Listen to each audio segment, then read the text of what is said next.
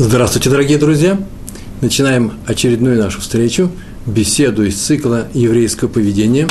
Сегодняшняя наша беседа называется «Не приближайся к злодею». Вот такое оригинальное у нее название. В смысле, имеется здесь в виду «не становись, не просто не приближайся». Написано «Аль титхабер лираша».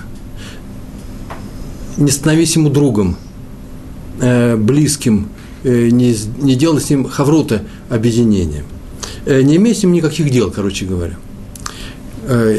Один из моих учеников сказал, не корешуйся с ним. Что это означает аль-титхабер, а слово хавер – друг, аль-титхабер – не становись другом. Ну, он так сказал, не корешуйся. Новое для меня слово. Заповедь звучит очень просто. Удались от плохого товарища. Прям так написано. Михавер ра. Товарищем имеется в виду любой еврей, а человек, который тебе близок, и удались от него. Это называется «не делай другого человека близким себе, если он этого не достоин». И не живи, продолжение этой заповеди, не живи среди плохих людей. Что такое определение злодеи, раша, плохие люди, аншереша? Мы дадим по ходу нашей беседы, но интуитивно мы все прекрасно понимаем, что это такое. Есть люди хорошие, есть люди плохие, есть люди очень плохие. Так вот, от них нужно удалиться. От всех остальных, как следует отсюда, вроде бы удаляться не надо. Наша заповедь, о которой мы говорили, «Удались от плохого товарища», опирается на стих в книге Берешит, недельный раздел, параша недельный раздел, который называется «Лех Леха», это сегодняшняя недельная глава, которая читается в эти дни, и стих из 13 главы, нумерованной 13 главы, 14 Пасук, 14 стих. «И сказал Всевышний Аврааму после того, как Лот с ним расстался, после того, как Лот от него отделился». А потом идет фраза, что сказал именно Всевышний Аврааму. Раша на это место указывает. Только тогда и сказал он что-то Аврааму, а все время, пока недостойный Лот, так он пишет про Лот, что он недостойный, это племянник Авраама, был рядом с Авраамом, Всевышний не разговаривал с нашим праотцем, держался от него на удалении. Откуда мы знаем, что Лот был недостойным человеком? Из этого же нашего недельного раздела это следует. Из тех слов, когда там было написано про город Сдом, про Сдомскую федерацию, которая жила до разрушения Сдома или Содома по-русски, про них написано в Торе, что жители этого города Рашаим были плохими людьми. И вот, несмотря на то, что в Торе об этом написано, об этом все знали, а Тора редко кого называет, дает характеристику такую словесную, хороший или плохой человек. Обычно она просто пишет, что человек сделал, или что люди сделали, сказали. А тут прямо уже они и названы были злодеями. Об этом, скорее всего, знал и Лот. Мы не сомневаемся в этом, не сомневаемся. И несмотря на это, Лот таки отдалился от Авраама по некоторым причинам, о которых, можем, сейчас скажем, и выбрал жить рядом со злодеями. Отсюда мы говорим, что он сам был не очень достойный человек, и поэтому Раши взял из Мидрашей и объяснил, именно только тогда, когда удалился недостойный человек, Всевышний начал впрямую беседовать с Авраамом. Что значит удалиться? Написано в разделе Ноах, и Раши об этом приводит прямо здесь, в разделе Ноах. Раньше, во втором разделе Торы, книги Берешит, про страну Шинар, который правил явно недостойный, явно злодейский царь, которого звали Нимрод. И написано в 10 главе, 11 стих, там написано так: «Из этой страны вышел Ашур». Больше ни про кого не написано, что кто-то вышел из страны. И Раши поясняет, что когда Ашур, прямой потомок из достойного рода людей по прямой линии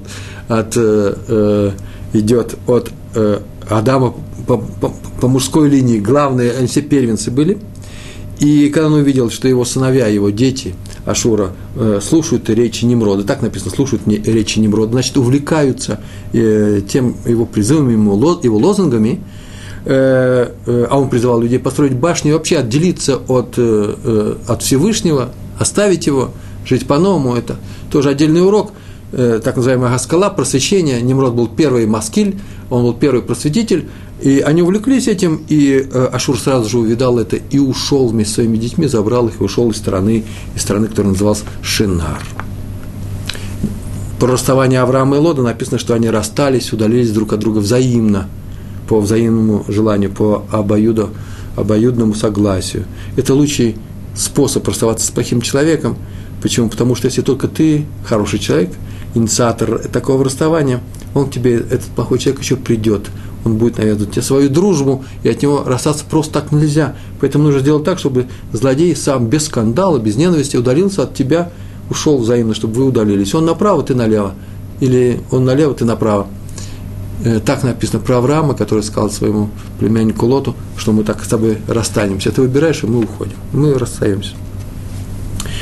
Раби Борух Бер Лейбович, известнейший талмудист, известный учитель, известный талмуд-хахам и праведник, рассказывал своим ученикам, это записано в книгах, что когда ему было 8 лет, это все происходило в Литве, он был совсем молодым человеком, и к ним в городок, там, где он жил, вместе с семьей, 8 лет человеку, приехал очень известный один Даршан.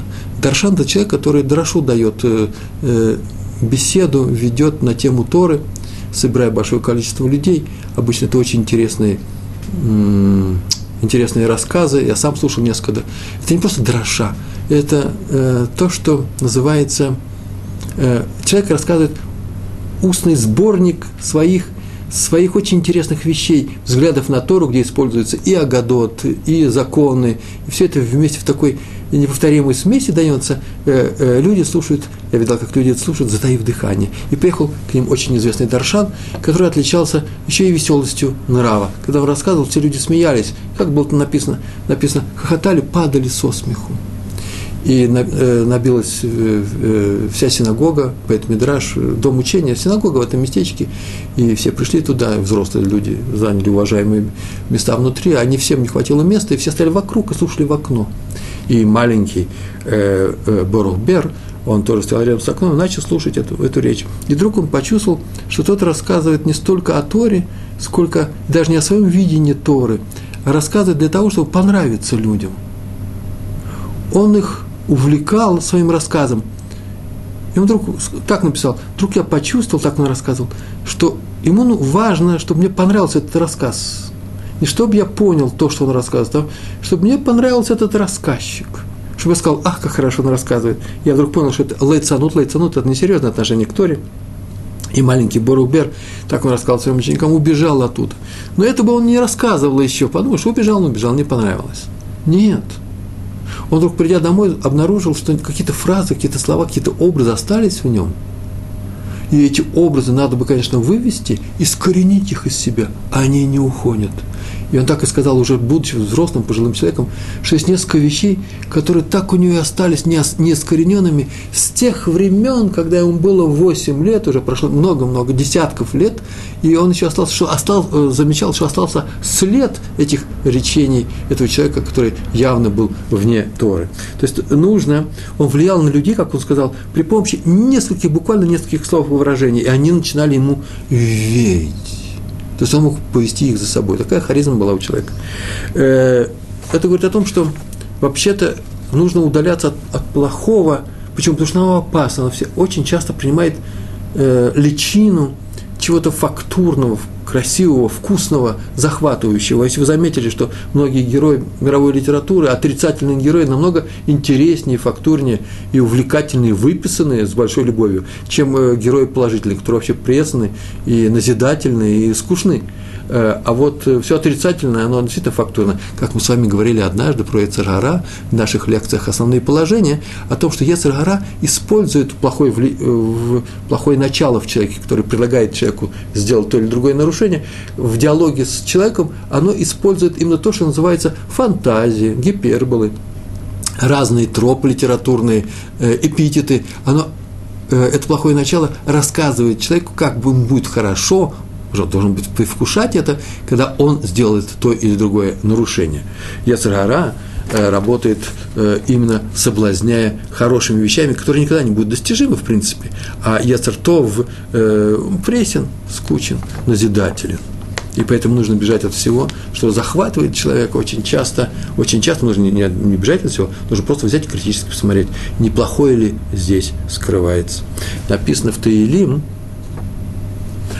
царя Давида, в псалмах написано, прямо в первой же главе, больше того, в первом же стихе этой главы написано как раз прямо на тему нашего сегодняшнего разговора. «Счастлив человек» – это мой перевод. «Счастлив человек, который по совету злодеев не шел, используя его советы, по дороге их не шел, на пути грешников не стоял, не становился даже на этот путь, не то что не шел, а даже не стоялся грешников, тех людей, которые призывают к плохому, и в собрании легкомысленных не сидел». То есть он не сидел никогда, не общался с людьми там, где идет пустой разговор, ненужный разговор, который может привести к плохому, к нарушению заповеди Торы или вообще к нарушению каких-то определенных простых положений человеческой этики отношений между людьми.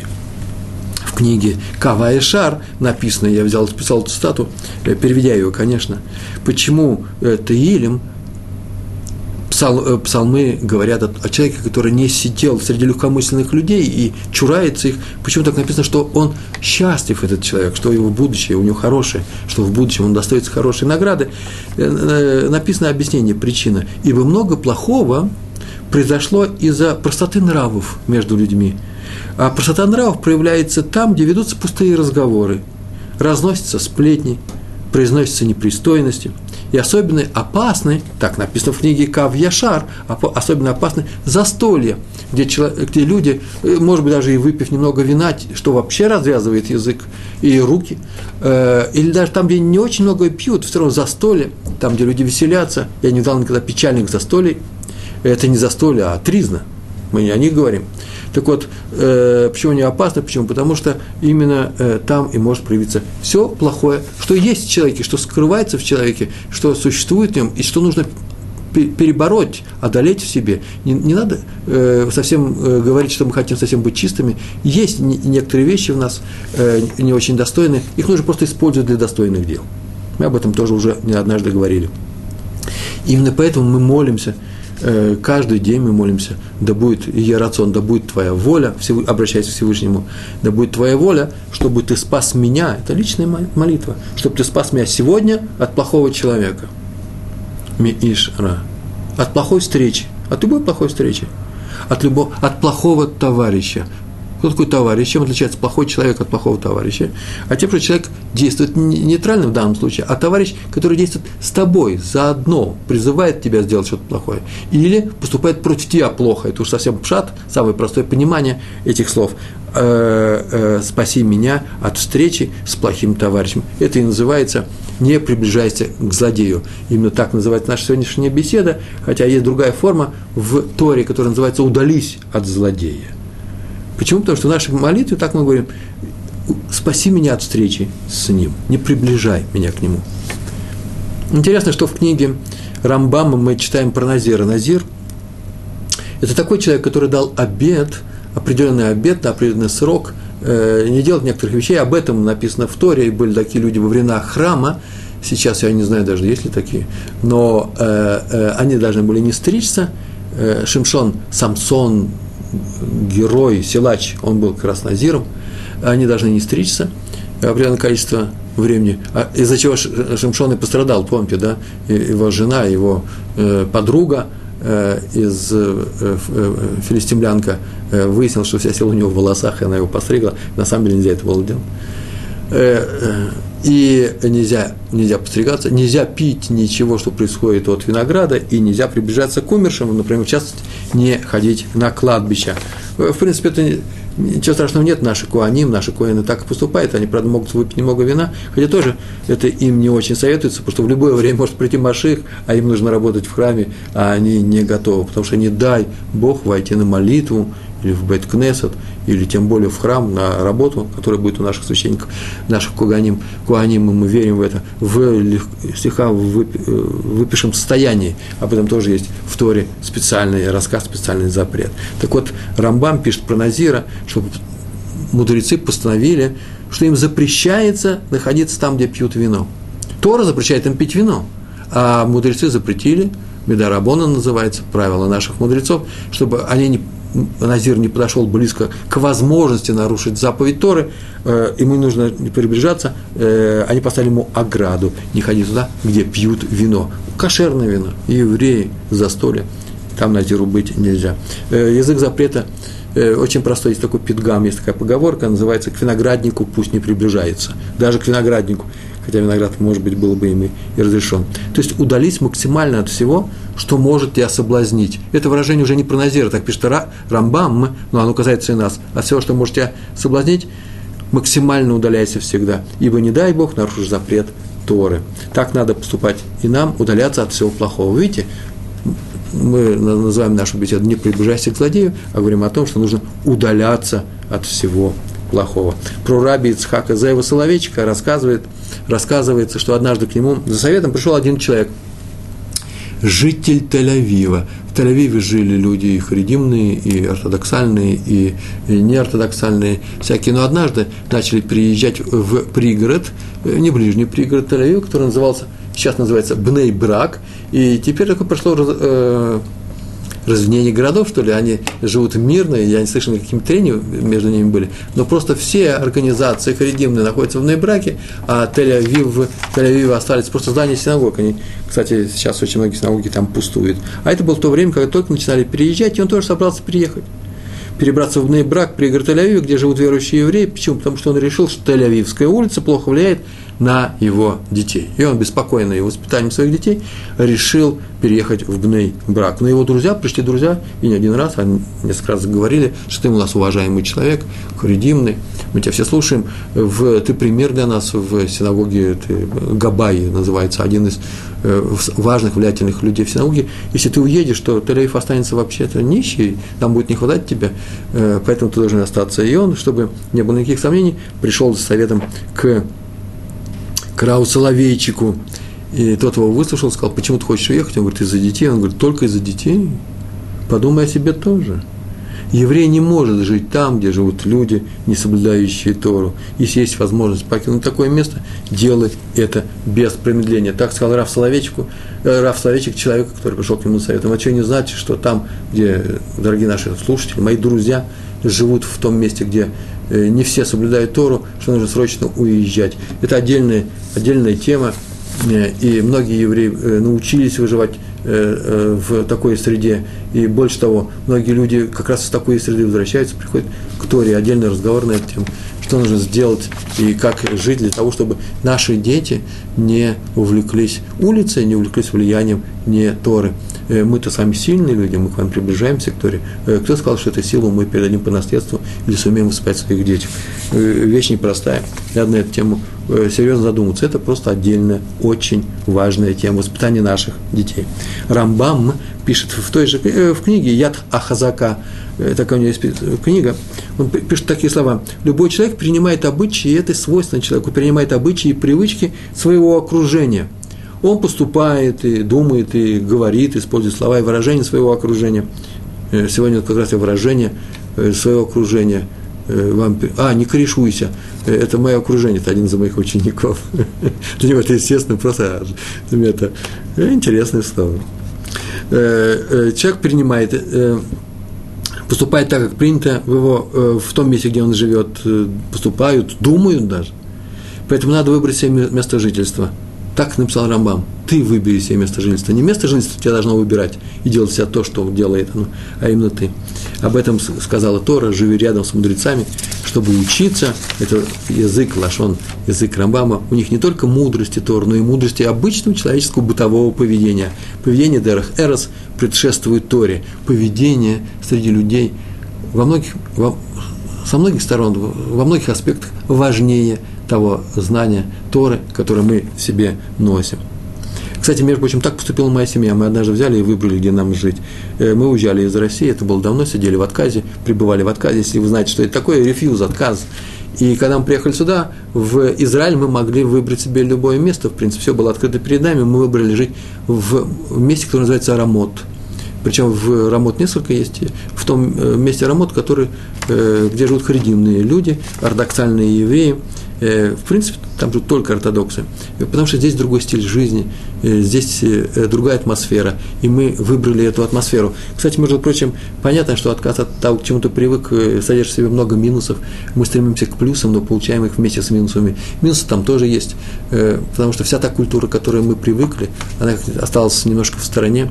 Общаясь с людьми, ты не можешь проявить эту культуру, она не видна, и не можешь заявить о себе как о полноценном члене этого общества. Это минус, но есть и большие плюсы. Об одном из них я прямо сейчас и расскажу, просто на примере. И мне эти примеры нравятся. Я продолжаю жить там и рассказываю о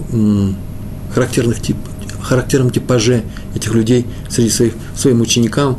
В любом месте, где я нахожусь, и очень часто я слышу реплику такую: этого быть не может, так не могут люди думать, рассуждать, поступать. Могут. Простой пример. Примеры все очень простые, ничего особенного, фантастического во всем этом нету. Однажды я пришел в синагогу поздно вечером, а надо вам сказать, что я не курю, и мало того, что не курю, мне плохо действует на меня. Это мое личное качество, я не настаиваю, я не говорю, что так положено. Действует сам запах табака. И люди сидели в синагоге, учили Талмуд, вечером никого не было, окна открыты, и они курили. Я их просил не курить, потому что я пришел тоже поучиться. Почему-то я решил их попросить не курить. Нет, что все в сторонке, ну, на самом деле, мне плоховато от этого. И я уже привык, несколько фраз сказал, попрошу не курить здесь. И обычно израильтяне, хорошие люди, встают и уходят, говорят: ой-ой, извини, и уходят. А то человек посмотрел на меня, говорит: а почему это я должен вообще бросать курить? Так я еще удивился, неужели я вернулся в Москву застойного периода? Человек возражает против нормального предложения, мне это мешает. Я попросил его, я не сделал замечания. Он сказал: ты пришел на время, а я все время сижу, я здесь буду сидеть и дальше. Я очень удивился, вместо того, чтобы уйти, я вдруг вспомнил, что я советский человек.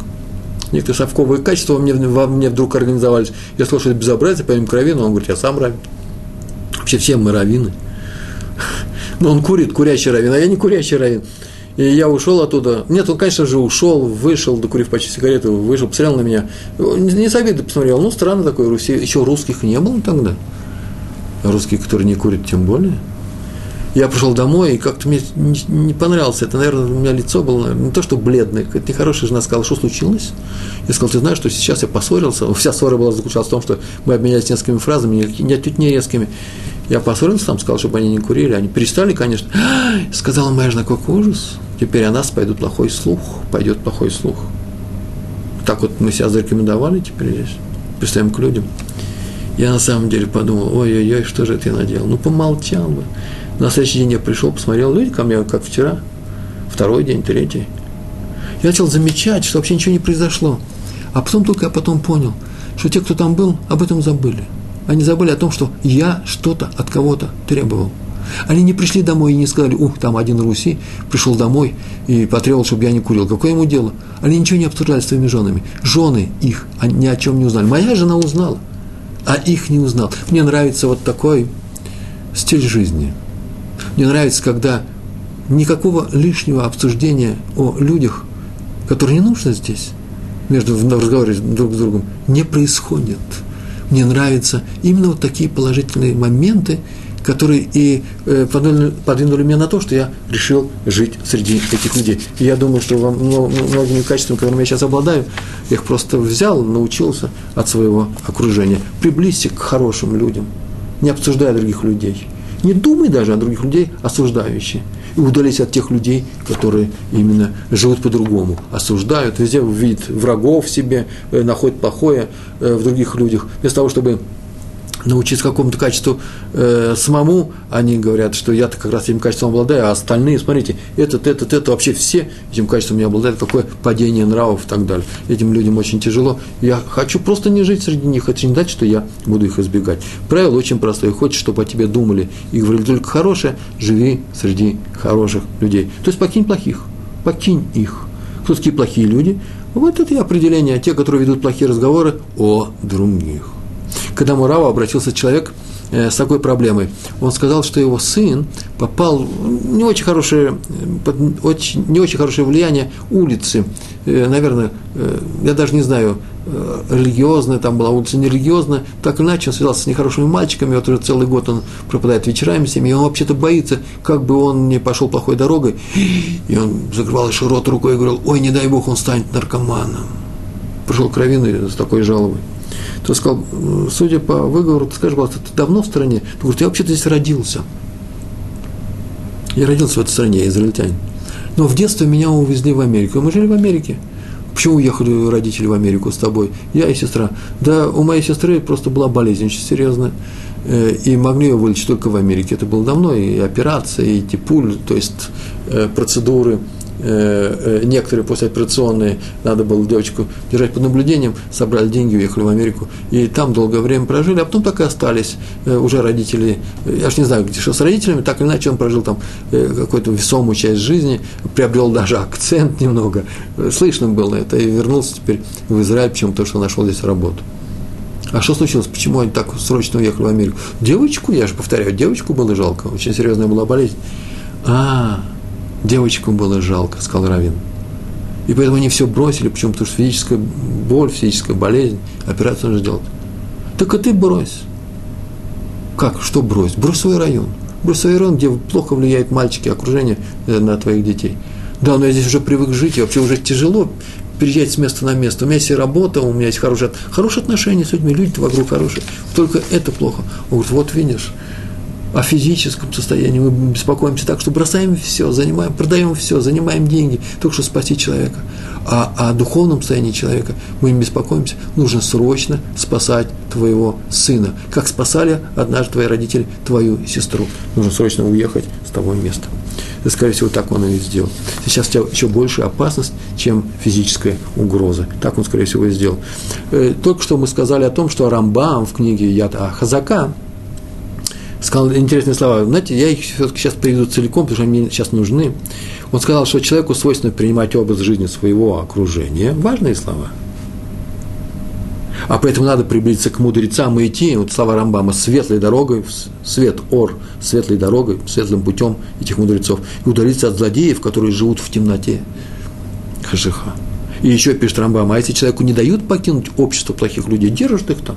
Вот как, например, держали очень многих евреев в Советской России, а еще многих держали в 30-е годы, они вообще не могли уехать из-под Сталина. Держали тюрьма. Тюрьма – это не то место, куда они пускают, это то место, откуда не выпускают. Делают тюрьмы из своего дома. Так вот, тех людей, которые не отпускают от плохое общество, не дает им уехать, то Рамбам дает свой совет очень простой. Пусть этот человек уйдет в себя, он закроется в доме физически, реально, и скажет, как сказано, кто бы дал мне приют в пустыне, есть такое выражение, буду жить в пустыне, здесь нет никого. И закрылся. К чему все это рассказывает, что произошла однажды такая история. Один рав пришел по очень срочному делу к Раби Хайму Соловейчику из Бриска. Он пришел к нему, договорились они об этой встрече, очень важная встреча была. И видит вдруг дом, он жил в отдельном доме, закрыт, дверь закрыта, никого нет, везде темнота. Тишина.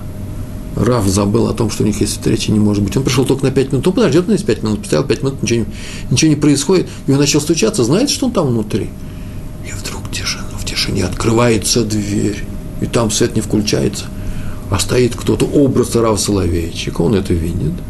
И тот тихим голосом начинает произносить всю эту фразу, которую мы сейчас с вами прочитали, на иврите он ее произнес, из Рамбама.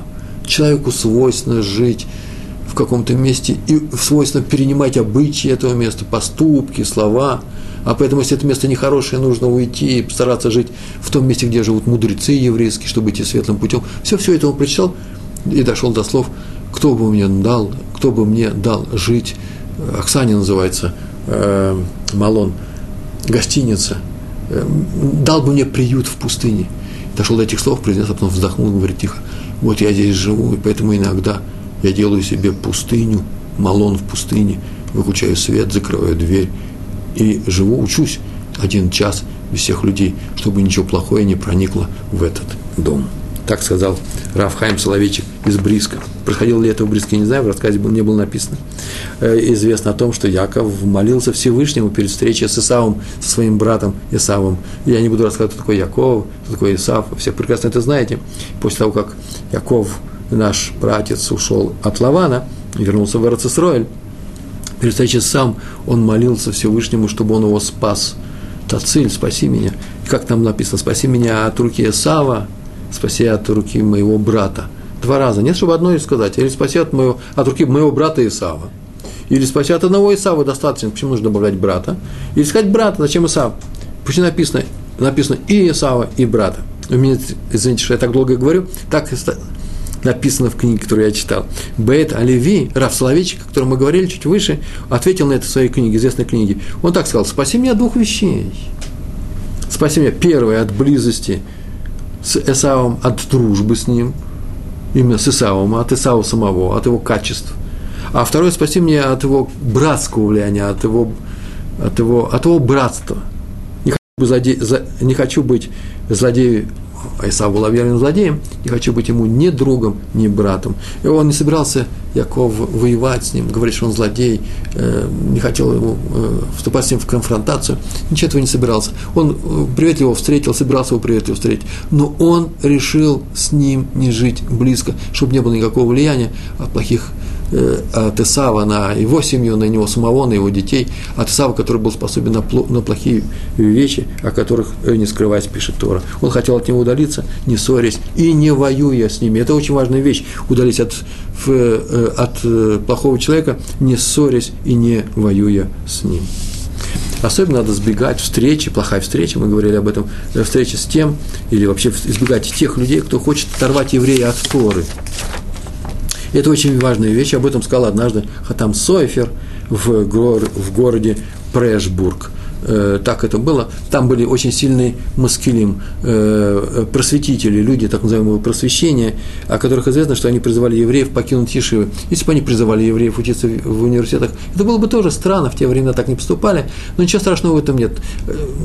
В это же время было очень сильное влияние среди религиозных евреев кружка или круга людей, которые были вокруг Рава Ирша в Германии. Это известнейший раввин, очень известнейший раввин, известный раввин, книги которого сейчас переводятся на русский язык и издаются, очень глубокие книги, замечательные. А он был профессор. Он учился в университете, его ученики все были профессорами. Это были люди обычного академического университетского звания, знаний. Они были преподавателями. И они все это совмещали, тем самым показав, что можно совместить и два пути. Поступая, конечно, разумно. Я не призываю никого к тому, чтобы люди из ешивы побежали в университет, или наоборот, из университета в ешиву, потому что я знаю случаи, когда люди из университета прибежали в ешиву и снова ушли из ешивы. Надо поступать во всем разумно и знать, что же тебе нужно в этой жизни. Так или иначе, они совершили большую пропаганду, такую делали, провоцировали евреев, показывали, чем иудаизм плох. Всегда можно показать в любом движении плохие стороны, это как раз несложно. Другое дело, что если мы во главу внимания нашего рассмотрения будем говорить, только поставить плохие вещи, то вообще все рассыпется, абсолютно все рассыпется. Есть люди, которые говорят, какие люди харидимные, плохие, и то в них плохо, и это плохо. Я говорю, возможно, то, что они видели, это и правда, так оно и есть. И есть чему воспитывать здесь людей, вне всякого сомнения. Но посмотрите еще и на плюсы, нельзя выкидывать вместе с водой и ребенка. Просветители из Прешбурга пугали евреев тем, что путь Торы плох, что он приводит к тупику, и что его нужно окончательно, не дай бог, окончательно его нужно оставить. И поэтому Хатам Софи боролся с ними, он известный был оппонент Маскилим, а скала – это просвещение именно того времени. Сейчас это не так актуально, и очень много полезного он сказал и сделал. У многих он спас, может быть, от того, чтобы они не оставили Тору совсем. Человек, оставляющий Тору, очень часто есть такой некоторый риск, что у него произойдет то, что произошло в семье одного из самых руководителей, самых крупных людей просвещения. Как известно, многие из них оставили Тору, взяли в жены немок, ничего страшного еще не происходит, то есть для них это ничего страшного. Дети их были уже немцами, и они оставили Тору, многие, и стали антисемитами. Вот это страшнее, это намного страшнее. Так вот, была такая известная лекция Хатам Софер, где он сказал следующую вещь. Известно, что существует такой закон, такое правило в жизни. Вопрос вообще возникает. И все мы знаем, знакомы с ним. Почему есть праведник, цадик, а ему плохо в этой жизни? Почему он страдает? Всевышний не любит своих праведников. И почему существует злодей, раша, человек плохой, а ему хорошо? мы не знаем полных злодеев, ну не полных злодеев вообще не бывает, я не верю в это, просто нехорошие люди, а им хорошо в этой жизни. Они диктуют, они делают погоду, они даже могут, как называется, отстегнуть деньги в Ешиву, так тоже, такими выражениями, вот слышал, а им хорошо. Они могут отдыхать на Мальдивах, а он же ворует. Так мне говорили. Я не знаю, кто кого ворует, я не наблюдал это, не знаю. Я думаю, здесь говорит простая зависть к тому, ко всему прочему. Но есть такой вопрос. Почему очень часто есть злодей, а ему хорошо, есть праведник, а ему плохо? Вопрос даже немножко детский настолько. Почему? Потому что все уже знают ответ на него, потому что Всевышний сделал таким образом этот мир, что он награждает любого человека за те хорошие дела, за выполнение заповедей, за хорошие дела, которые он сделал в этой жизни. Награждает и наказывает те плохие поступки, которые он совершил, плохие слова, которые он сказал. А как он награждает и наказывает? Он берет просто человека, который просто плохой, но что-то хорошее в этой жизни сделал, он рассчитывается здесь, не отходя от кассы. Помните, мы говорили на эту тему, это называется расчет на месте. И за ним ничего хорошего не остается, и Алам Аба, грядущий мир, он лишен полностью. Так он поступает с большими грешниками. Поэтому мы видим, плохой человек, а ему хорошо здесь. Это испытание тоже нужно выдержать. Еще не значит, что если плохой человек, а ему хорошо, это значит, сейчас с ним Всевышний поступит таким образом, что он его лишит Алам Аба. Просто это испытание, которое должен выдержать и начать делать хорошие вещи. А с праведником как раз наоборот. Он сделал какое-то количество плохих дел, он сделал какое-то минимальное. Я сейчас говорю просто в первом приближении, нам где-то глубже и интереснее можно рассказывать. Он что-то сделал, ну хоть что-то, за что его можно наказать, чтобы это наказание нести в Алам Аба, в следующий мир, с ним рассчитывается здесь, он выходит в следующий мир полным праведником. Такое простое объяснение. Так вот, оказывается, что так поступают со злодеями, плохими, полными злодеями. Но есть злодеи, которые отличаются даже от полных, а именно те злодеи, которые привлекают других людей к плохому, учат их поступать плохо. Вот что сделали те просветители во времена Хатам Софера, в городе, где жил Хатам Софер. Они других призывали к плохому, оставить Тору, не соблюдать ее заповеди, перестать кушать кашрут и так далее, не учить Талмуд и прочие вещи. Это было безобразие полностью. Так вот, с ними Всевышний поступает совсем по-другому. Он им не дает даже ту награду за те хорошие дела, которые они сделали в этой жизни. А конец у них печальный, конец их жизни очень печальный, а именно у них будет даже мешуна, смерть странная, как правило. И поэтому так сказал Хатам Софер, прям с кафедры в том Бейт-Мидраш, где он выступал на этой знаменитой лекции. Он сказал, никто из них не умрет нормальной и своевременной смертью, все умрут в течение года. Почему так сказал, я не знаю, я бы так не говорил, это клала, проклятие, но он сказал, наверное, уже они его топикли, делали плохие вещи. Что самое интересное, что все они умерли страшной смертью в течение года. Так отмечается про этот город. Один из них сгорел странным образом прямо в телеге, горящей телеге, карета загорается, из нее можно спрыгнуть, он не успел спрыгнуть, он сгорел с ней. Второй утонул в речке, которая вообще очень мелкая, в том месте текла речка. Третий вышел из дома, просто на минутку вышел из дома, это же несовременный мир, где можно сейчас сесть куда-то в подземку, ехал в другое место, тебя украли, в общем, пропал человек. Нет, в те времена, в середине 19 века, пропасть из дома, выйдя из него, пропал, и остался только один человек. Не их руководитель, но остался и он посмотрел, что вокруг него делается, идет какая-то эпидемия странных смертей, и все это, конечно, клала никого не иначе, как Хатам Софер, и он убежал из этого города, из Братиславы, его переехал он в Вену и жил там несколько лет он прожил, а потом взял бумагу, письмо, и написал письмо, довольно-таки известное письмо Хатам Соферу, чтобы там его передали, где он просил извинения, прощения за то, что он сделал там. Он хотел жить долго. Хатам Софер уже и забыл о нем, и все о нем забыли. А как получили письмо, он очень удивился. Как-то он в своем видении этих людей не видел, чтобы кто-то исправился.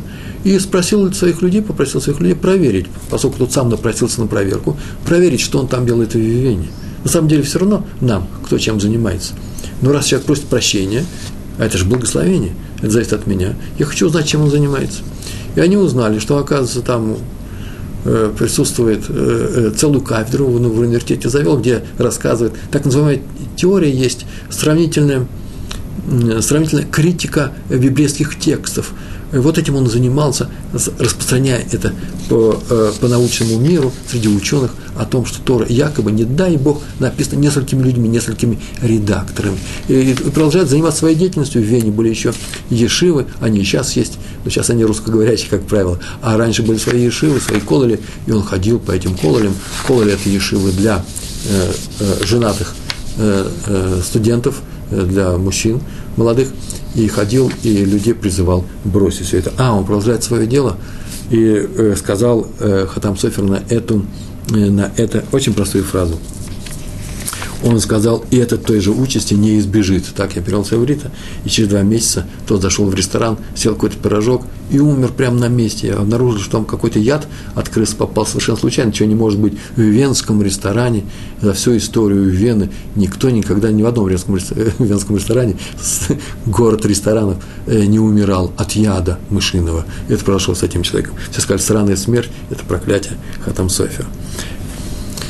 Именно из-за того, что нам советуется удалиться от злодеев и не приближаться, ни в коем случае, тем более не приближаться к людям, которых мы называем злодеями, здесь несколько отсюда следствий.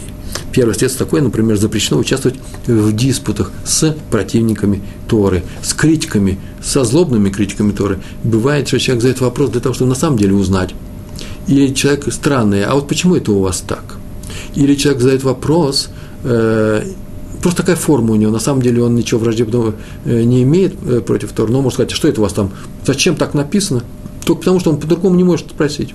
Но есть люди, которые специально задают вопрос, чтобы показать, насколько ты плох, насколько Тора плоха, в силу разных причин. Их несколько таких причин есть, и у каждого своя биография, и я знаю людей, которые почему-то борются с ней, везде, в газетах, в журналах, просто в жизни есть такие общества целые. Есть. У нас такая партия была в Израиле, борьба с ортодоксами, хотели сделать политическую роль себе приподнять, рейтинг поднять. Вся она была, состояла большей частью из олим, из приехавших из России. Они пробыли, по-моему, 1 каденцию и ушли. Против них, я помню, написал один фельетон смешной, и почему-то он всем понравился, им тоже фельетон. У меня он висит на сайте в живом журнале, там справа вывесена ссылка на этот фельетон. Я сейчас его иногда перечитываю раз в 5 лет и смеюсь. Надо же сделать себе политическое лицо в Израиле только на одном пункте: долой ортодоксов. Так вот, с такими людьми диспуты о Торе не устраивает, потому что они хотят доказать, как Тора плоха. В свое время в Испании и Франции, в Южной Франции, устраивали диспуты при дворах католических монархов, но так их заставляли, евреев, участвовать в этих диспутах с христианами на силу, и поэтому деваться им было некуда. Это было связано с опасностью для общины. И на этих диспутах, в частности, известно выступление Рамбана, который очень удачно и принципиально удачно отвечал настолько, что в книгах записаны его ответы на многие вопросы наших недоброжелателей. Но следует отвечать на вопросы по Торе, если вы ввяжетесь в такой диспут, только тому, кто движим интересом к ней, а не критикой. Кстати, диспутом называется любое обсуждение Торы. Что значит диспут специально организован? Нет. Обсуждается Тора с людьми, которые с ней просто не очень знакомы. Например, вы говорите о Торе с родными, своими близкими, или коллегами по работе. Они тоже интересуются, откуда взялась у вас шапочка, ермолка на голове, и почему вы там в субботу не работаете. Разные вопросы люди задают. Можете отвечать. Надо отвечать. Это же интересно. Не надо никому ничего навязывать. Но если ты видишь интерес, ответь. Если интерес иссякает уже посреди фразы, оставьте эту фразу. Но если кто-то критикует или ругает Тору, не вздумайте вступать с ним в перепалку. Называется: от злодея удались. Не отвечаем никогда, когда мы видим критическое, болезненно критическое отношение к Торе. Один Раф рассказывал, что когда он прибыл из Европы в страну, в Израиль, в Эрец-Исраэль, то он поселился в квартире, съемной квартире, был в начале 50-х годов, в Нейбраке снимал квартиру. И там рядом с ним был с той же страны, там не написано было, какая страна, скорее всего, Восточная Европа, жил другой Аврех. Аврех – это студент Кололя, о котором я сейчас сказал. И они учили Тору, и их дети ходили в хейдер, совсем маленькие дети были. И второе, очень расстраивался, что у него нет парносы. Парноса – это заработок. У него не было того количества денег, к которому он привык живя у себя в Европе. И однажды он сказал, что он переезжает на север страны, так было написано, не написано, какой город, на север страны, и там он будет жить, скорее всего, Хайфа. Я так подумал сейчас, если север страны, ну не Цфат же. И там он нашел работу, и очень хорошую работу, но вопрос, как он устроит своих детей, он сказал, ведь там есть хейдер, он сказал, в том районе, где я живу, нет хейдера, и мы сдам их просто, устроимся, Всевышний поможет, Ашем Язор, Всевышний поможет. И он уехал, но хорошие отношения были у Рава, который рассказывал эту историю, были с этим человеком, и я с ним поддерживал связь, телефонную связь, скорее всего, и очень быстро выяснилось, что там не было религиозной школы, не было хедеров, ничего этого не было, он взял детей в обычную школу, а занимался ими вечером, просто несколько часов или час, я не знаю, учили Тору. И он его вся звал обратно, приезжая обратно в брак, тот отказывался, жизнь засосала, хорошая работа, удачная карьера. Прошло несколько лет, и тот ему однажды сказал по телефону, что с детьми у него легкое взаимное недопонимание. Дети уже подрастают большими, уже 11 лет взрослым, скоро будет бар мицва, и уже я даже не знаю, захочет ли он бар мицву. Ой, до такой степени дошло вот это вот отчуждение. Как так получилось? Я не окружение, я же работаю. И жена моя работает. Они же здесь со всеми, с местными. И они привыкают, они считают это своим. Я не знаю, что делать. Он говорит, слушай, переезжай в мой брак. Я не могу, у меня карьера, я тут директор, начальник большой. Кто их будет кормить? На что рассказчик говорит, что он говорит, посоветуй, что тебе можно посоветовать? Езжай к Хазон Ишу, поговори с ним, крупнейший учитель, глава поколения. Посоветуйся с ним. Он же тебе не скажет. Хазон Иш никогда не отличался тем, что брал и говорил, псак называется, закон, переезжай, оставайся. Нет, он вникал в суть. Он искал не только пути, которым нужно выйти из какой-то проблемы, он еще смотрел, что человеку лучше, что соответствует данному человеку. И тот вдруг согласился, приехал и поговорил. И когда он спросил, что Хазон Иш сказал, тот сказал, несколько вещей он сказал, очень простых, я вообще, в принципе, знаю. Он сказал, что это во мне ецер ара. Мы говорили об этом плохое начало во мне диктует, оно говорит мне, как нужно жить в этой жизни. И от него нужно устраниться. Так мы говорим про ецер ара. Посмотрите в наших лекциях, в обеих лекциях называются основные положения. И он сказал такую фразу: «Бежать надо от ецер ара, как от огня». Ну, такое выражение. И он сказал, что он переедет, конечно, прошел месяц, два, четыре, не переезжает. Он звонил несколько раз дома не застал, ничего не происходит. Отказался. Хазон Иш на него никак не повлиял. И вдруг он прочитал в газетах. Все газеты в Израиле вышли с большой шапкой о том, что чудом спаслись 4 ребенка в доме, который полностью сгорел. Ничего от дома не осталось, а дети остались живые, здоровые и даже, в принципе, не обгорели. И он посмотрел, кто это такие. Это была эта семья. Вот эта семья этого человека. Почему все это рассказывается? Это в газетах было написано. О том, что Хазон Иш ведь сказал ему, же открытым текстом, беги от своего ецер ара, как от огня. Это был не образ, не эпитет. Это была правда. И ничего хорошего там у тебя не будет. Всевышний тебя все еще любит, он тебя спасет. Он, видите, спас очень болезненным путем, надо сказать. Человек переехал в новый брак, но после такого удара большого, не дай бог, лоалей, но не о нас будет это сказано. По этой причине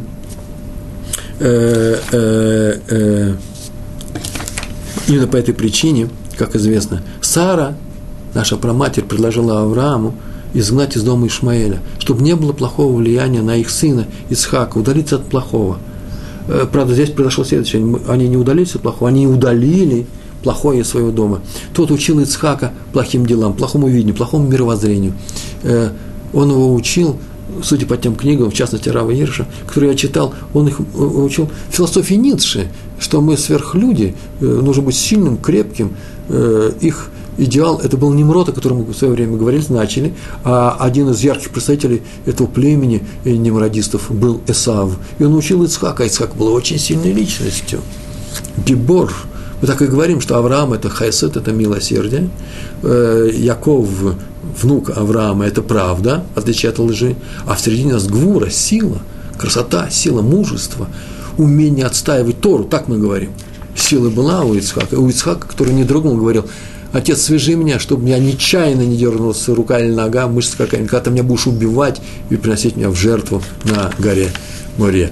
И это может сделать только очень сильный человек. Он был мощный. Так Ицхак, учился, не учился, а жил вместе его брат, это же был Эсав, и Эсав был необычайно мощным, Ишмаэль, не Эсав, Ишмаэль, был необычайно, Ишмаэль был мощным человеком, и учил его нехорошим делам, и поэтому сразу сказал, нужно его удалить из нашего дома, и Авраам очень расстроился, а где милосердие, прибежал, пришел советоваться со Всевышним, и прибежал, пришел советоваться со Всевышним в молитве, и тот сказал, слушай голос Сары, она знает, как уберечь наших детей от плохого влияния, слушайте наших еврейских матерей. По этой же причине Яков убежал ночью от Лавана, он ночью убежал от своего родственника, который предложил вообще объединение домами, давай будем жить домами, объединим все, и наших детей, и наших внуков, и наше имущество, и наше мировоззрение, будем жить вместе. Он убежал ночью, чтобы кто-то его не уговаривал остаться. И того же хотели, этого объединения хотели от евреев люди Шхема, которые после изнасилования Дины, помните, они предложили жить вместе, сначала не изнасиловали, сначала они как раз объединились таким образом, наших жен будете брать, наших дочерей будете брать в жены, и наоборот, и евреи от этого отказались. Раби Мордехай Пштейн говорил о воспитании детей, следующее воспитание детей – очень важная вещь. Яков убегал от плохого влияния на своих детей, Сара с Авраамом изгнали Ишмаэля, чтобы не было плохого влияния на Ицхака. А Раби Мордехай Пштейн так сказал о воспитании детей. В двух местах Торы сказано слово «керувим». «Керувим» – это ангелы, «малахим», особые ангелы, у которых много названий. Но первый раз в Торе встречается о том, что керув, ангел, стоит с мечом, охраняя вход в Ган-Эден, в райский сад, из которого был изгнан Адам и Хава за определенные дела. И он стоит, и меч вращающийся, огненный у него в руке. Это керув. Жестокий, разящий ангел. А второй раз написано о керувим, о том, что они были, их изображения были сделаны на крышке Арон Акойдыш, то место, тот большой ящик, в котором хранилась Тейра и хранились скрижали завета, ящик Торы, святая святых храма, Кодеш Кадушим. Там тоже были сделаны два керува, о которых сказано, что у них, в Мидраше сказано, были детские лица. И отсюда Раби Мордехай Пштейн сказал, что если еврейских детей воспитывают в Торе, то у них ангельские лица у наших детей. А если их воспитывают не в Торе, то у них лица разящих ангелов. Так он выучил из этих двух мест. Про Раби Мейера, известного великого ученого Тана, Тан – это учитель эпохи составления Мишны, сказано, что он учился у одного мудреца, большого мудреца, знающего, который потом учил Тору, оставил Тору, стал предателем еврейского народа, сделал очень много зла еврейскому народу. Имя я его не хочу приводить, и он доносил на евреев, и сказали, что запрещается к нему приближаться, а злодеи удались, а Раби Мейер приближался к нему, учил дальше, продолжал Тору учить, и должны были последовать санкции, даже последовали некоторые санкции против Раби Мейера, который нарушает этот запрет приближения к этому плохому человеку, к этому злодею. Его спросили, почему ты так делаешь, он сказал, я как тот человек, который нашел на улице гранат, открыл его, зернышки съел, а шкурку выбросил, то есть я беру от него только хорошее. И почему-то это объяснение было принято, и никаких санкций против Раби Мейера не сделали, сказали, что Раби Мейеру это разрешается. Только Раби Мейеру разрешается учиться у злодея. Всем остальным людям, независимо от их уровня, это запрещается. Остальным мудрецам нельзя сделать. Поэтому мы будем должны остерегаться всего, что может оказать плохое влияние и на нас, и на наших детей. Есть несколько распространенных ошибок, которые люди почему-то склонны принимать за правду. Я их сейчас возьму и перечислю. Некоторые считают, что надо воспитывать плохих людей, не надо от них удаляться, злодеев, надо влиять на них. Это большая ошибка. Почему? Потому что вероятность того, что человек научится у плохого у этих людей, больше, чем вероятность того, что мы их перевоспитаем. Чтобы перевоспитать человека, нужно желание с его стороны. А чтобы воспринять плохое, нет никакого желания, он само входит. Мы сейчас говорили, Ецер-Ара таков, что он действует сам, фантазией, уговорами, соблазняет разными вещами, которых вообще, в принципе, труднодостижимы, но которые представимы человеком. Смотрите, как хорошо будет, если я сделаю то-то и то-то. И никогда человек не говорит, как будет хорошо мне в физическом плане, если я выполню заповедь. Она пресная, заповедь пресна. Нужно быть сильным. большой силой духа быть как Ицхак для того, чтобы преодолеть уговоры Йецер Гара. А поэтому не приближайся и не сиди рядом с ним, удаляйся одна. Сразу. То же самое делай с плохими людьми. Не перевоспитывай никого, если они не хотят этого. Некоторые говорят, что есть еще способ перевоспитания плохих людей живым примером. Сейчас скажу несколько слов об этом. Некоторые говорят, это тоже одна ошибка, что они жили в среде, где никакой Торы не было, и им это не помешало вернуться к Торе. Ну, то же самое с их детьми. Не надо бояться за детей. Они сами, когда начнут понимать, что к чему, они выживут в любой среде. И это большая ошибка. Почему? Потому что много примеров как раз наоборот. Это мы, повторяю, с вами очень сильные люди. Еще не значит, что наша сила духа, противостояние, умение противостоять окружающей среде, выйти из России, оставить все, что было против еврейства, мы это преодолели, что наши дети обладают такой же силой. Не надо им их даже ставить перед таким испытанием.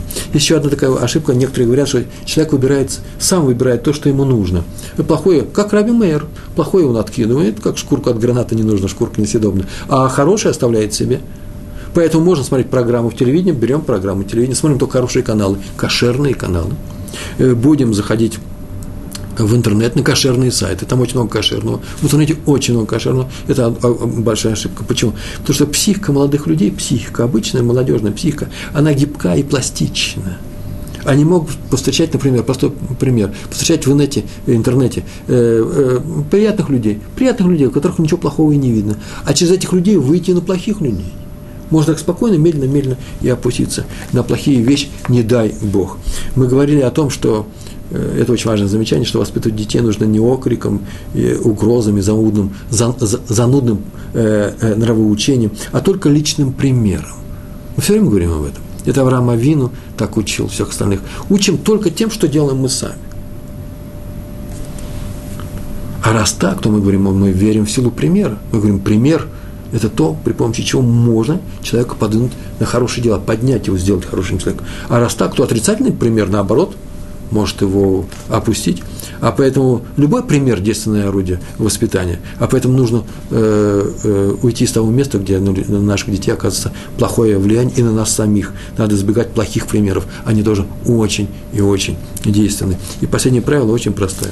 У нас есть две вещи. Не обижай людей. Ну, два слова скажу. Не обижай людей. Правило звучит: никогда не делай другому то, что не хочешь, чтобы делали тебе. Это называется «не обижай их», ты же не хочешь, чтобы тебя обижали. И в то же время от злодея удались, как мы сегодня сказали. Отсюда называется «не обижай даже злодея». Нельзя обижать злодея. Но как же от него удалиться? Это же его и обидит. А поэтому Тора сказала: удались. Это не будет обидой. Это называется и есть проявление любви к человеку. Почему? Потому что мы все время говорим о том, что от злодея нужно удалиться. Кто видал полных злодеев? Злодей – это злодейское действие, это сделано не нечто плохое. Я сделал что-то плохое. Это называется: во мне сейчас есть злодей. Он совершил плохую вещь. Так вот, удались от тех плохих проявлений, от плохих поступков других людей. Уйди отсюда, не обсуждай с ними, не переучивай их, уйди в сторону. Если они придут тебе и попросят помощи, помоги им с этим преодолеть плохое это качество. Но всегда заходи к людям с хорошей стороны. Потому что хороших сторон у людей намного больше, чем плохих. Это называется «удались от злодея», «удались от плохой стороны определенного человека». На улице встретил хулигана, вообще нужно уйти, не переучивать их. И что, не значит, что не нужно вызвать милицию? Это совсем другая вещь. Но, по крайней мере, не перевоспитывай их, не показывай, какой ты крутой человек. И то же самое: удались от любого плохой стороны людей, тебя окружающих, в вашей семье. Не заостряйте внимание на этом. Учите людей примером. Удалитесь от плохого вокруг себя. А главное, надо удалиться от плохого внутри меня, внутри себя самого. Это называется «удались от плохого». Не приближайся к злодею, к тому злодею, который сидит в нас. И как только это мы сделаем, мы сейчас тут же моментально увидим, что в нас очень много хорошего. Все мы праведники. Чего вам желаю дальше? Продвижения, улучшения в еврейской плоскости нашей жизни. Большое вам спасибо. Всего хорошего. Шалом.